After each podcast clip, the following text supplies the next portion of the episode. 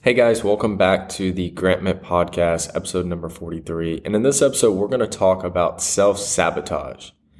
One thing that I've seen from managing hundreds and hundreds of people, working with different people, and just through my friends, my family, and my own life, is self sabotage ruins more people's lives than any bad occurrence or thing that happened to them. It's interesting because when you start working with people, whether they're on your team, whether they're your coworkers, or they're just your friends or your family members, you start to see and hear different problems that people face. This could be in their health, this could be in their finances, through their friends, through their relationships. And isn't it interesting how some people, some friends, some certain people that we see just seem to always have certain problems. It's like they never end. It's like they can't catch a break. And it's even weirder that these same people are the best at telling the stories of why it was either not their fault or why it was a one time thing. It's interesting because it's like problem after problem follows them. And what I've learned is certain people just, one, just attract these things to them. And two, and most importantly, it typically comes from something called self sabotage, meaning they while certain bad situations are happening, just like anything else, they attract and cause more harm than anything else that could ever happen to them. Meaning they are the root cause of all of their issues. If we think about every single occurrence that happens to us every single day, we are the common denominator. Meaning, yes, we can't necessarily control what someone across the street is going to do or what that person's going to say about us, what's going to happen in the economy, what law is going to be changed, how the weather is going to be. If your boss had a bad week and had an argument at home and he takes it out on you, yeah, you can't control that. But we are also the exact same person in every single situation that we're ever in, good or bad, which means we have some control on what's happening to us and most importantly, how we're reacting to it. But if you take it a third step, how we can become proactive to our problems to prohibit them from happening as much. And if and when they do, being in a position to deal with them. Most people continue to go from problem to problem to problem, issue to issue, because they never are proactive or think about what could happen down the road. What is the worst situation that could happen?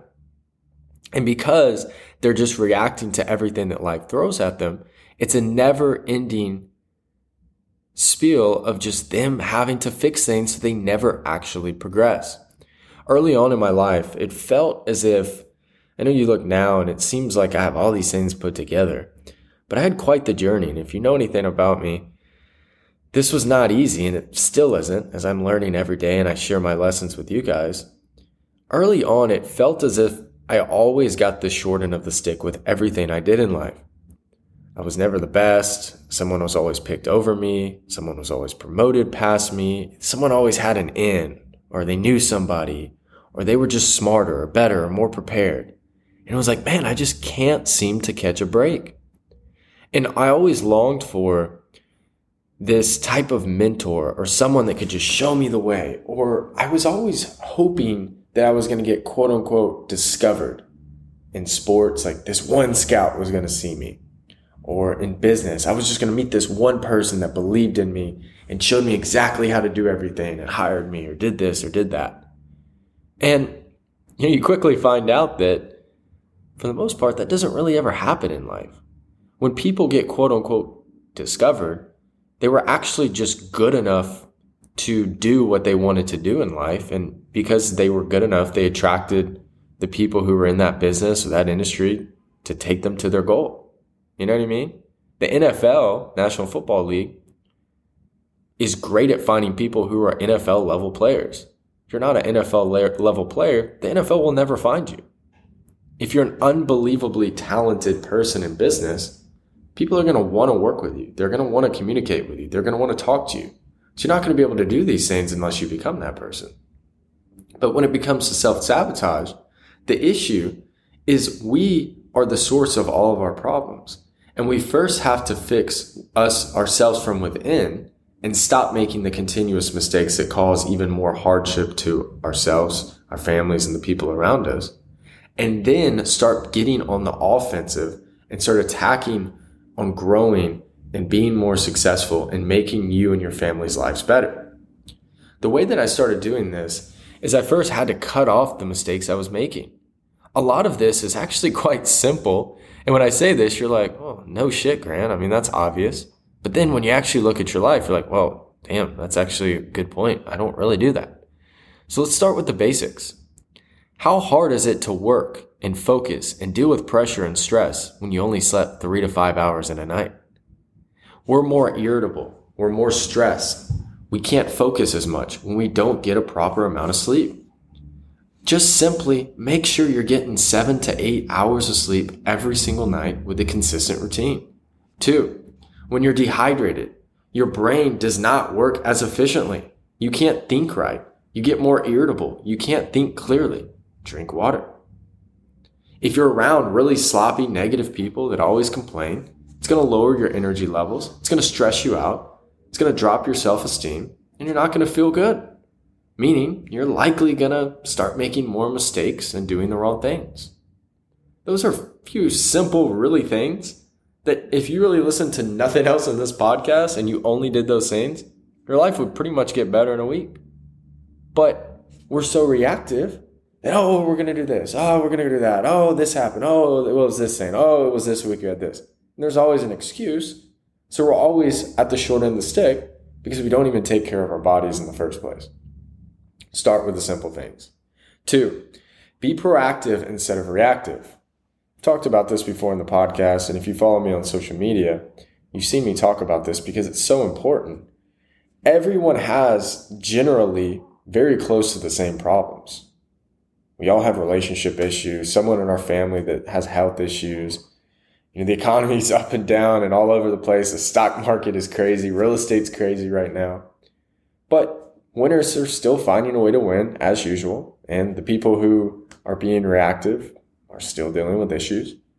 Being proactive is assuming and knowing that you will face different headwinds, different seasons of uncertainty, of struggle, of opposition, and challenges. And it's knowing it's not if but when those will occur and being prepared for when that day comes. For example, if you know and you know that your internet every once in a while, every three to four months, just goes out. And you know it's important that every Wednesday you have an important meeting that you have to be on at 8 a.m.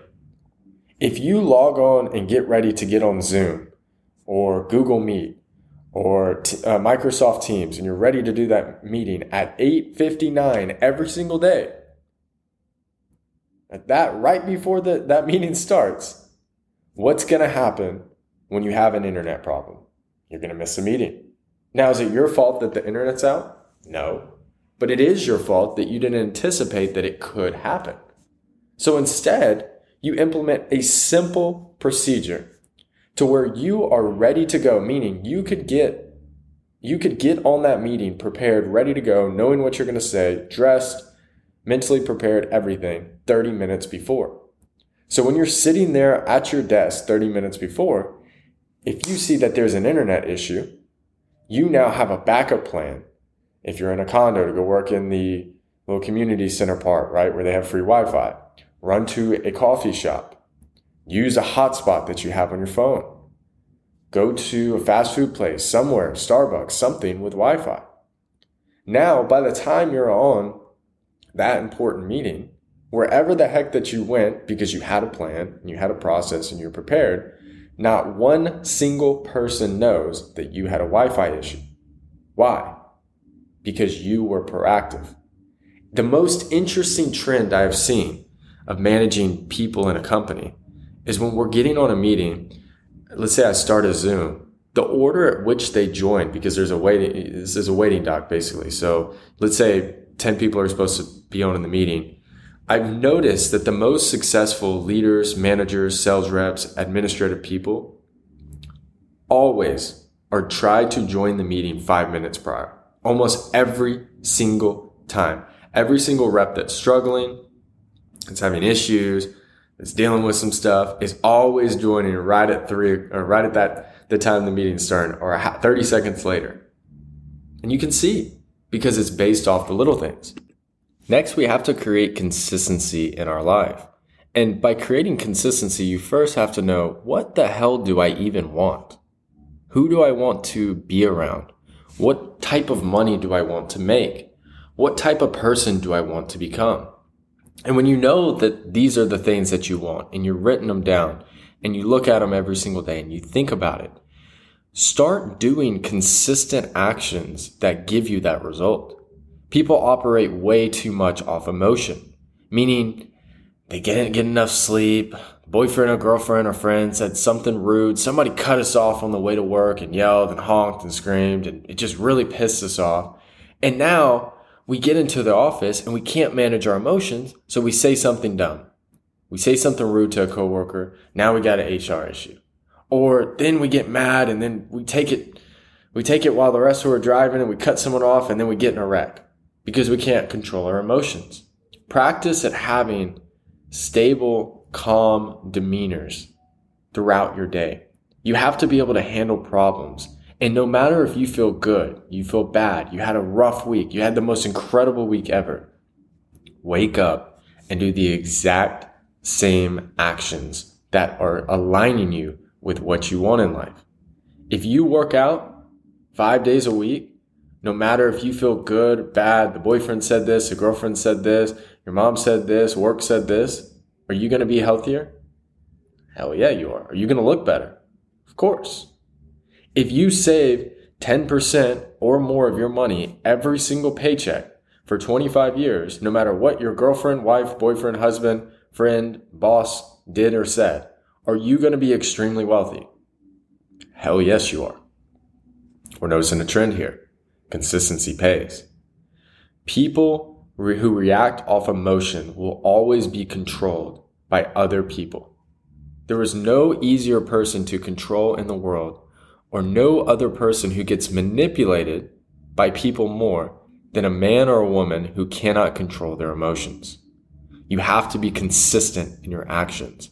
I'm not telling you that you can't feel pain, be sad, be happy, have a good day, have a bad day. But what I am telling you if you want unbelievably, if you want to be unbelievably successful, excuse me, you have to do the little things right besides the way that you feel. And doing this pays more dividends than any single thing that I could ever say. Just do the right things consistently. It pays. Lastly, there's this incredible book called Atomic Habits, and I would recommend every single person read it. It's fantastic.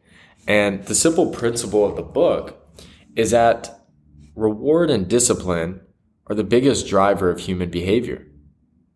It's why we do what we do, good and bad. Humans are unbelievably intelligent at noticing change in other humans and businesses.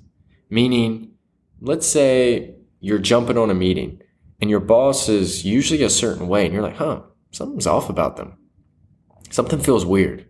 I don't know what's going on. You can sense it. We're incredible at doing this. And what happens is if we aren't training our own self, our own minds, how to do the right behaviors, how to make the right changes, and how to be consistent, it's going to be very difficult because then we'd have to rely on someone else, which we don't want to do. You do this through reward and discipline. Simple.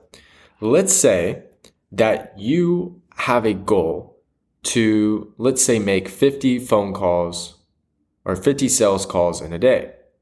The trick is to track those exact numbers, right? So let's say you have a simple sheet of paper and you just write a line every single time that you make those 10 calls or whatever the case may be. Here's the thing. You have to reward yourself each time you make those 50 calls. Many times we don't want to reward ourselves till we get the sale or till something big happens. But the problem is you need to teach your mind, your body that me making this 50 calls comes with a reward. Simple. Humans, we react to rewards. If good things come to our certain actions, we're going to keep doing it. So let's say you go every time I make 50 calls, I'm going to go grab a drink of water and go sit outside for 15 minutes and relax. And every time you do that, your body's like, okay, good things happen when I make 50 calls. But let's say instead, when you make those 50 calls, you're stressed after, you don't do anything, and you just keep working some more. You think, well, Grant, I'm working hard, I'm doing the right things. Go, yeah, you are.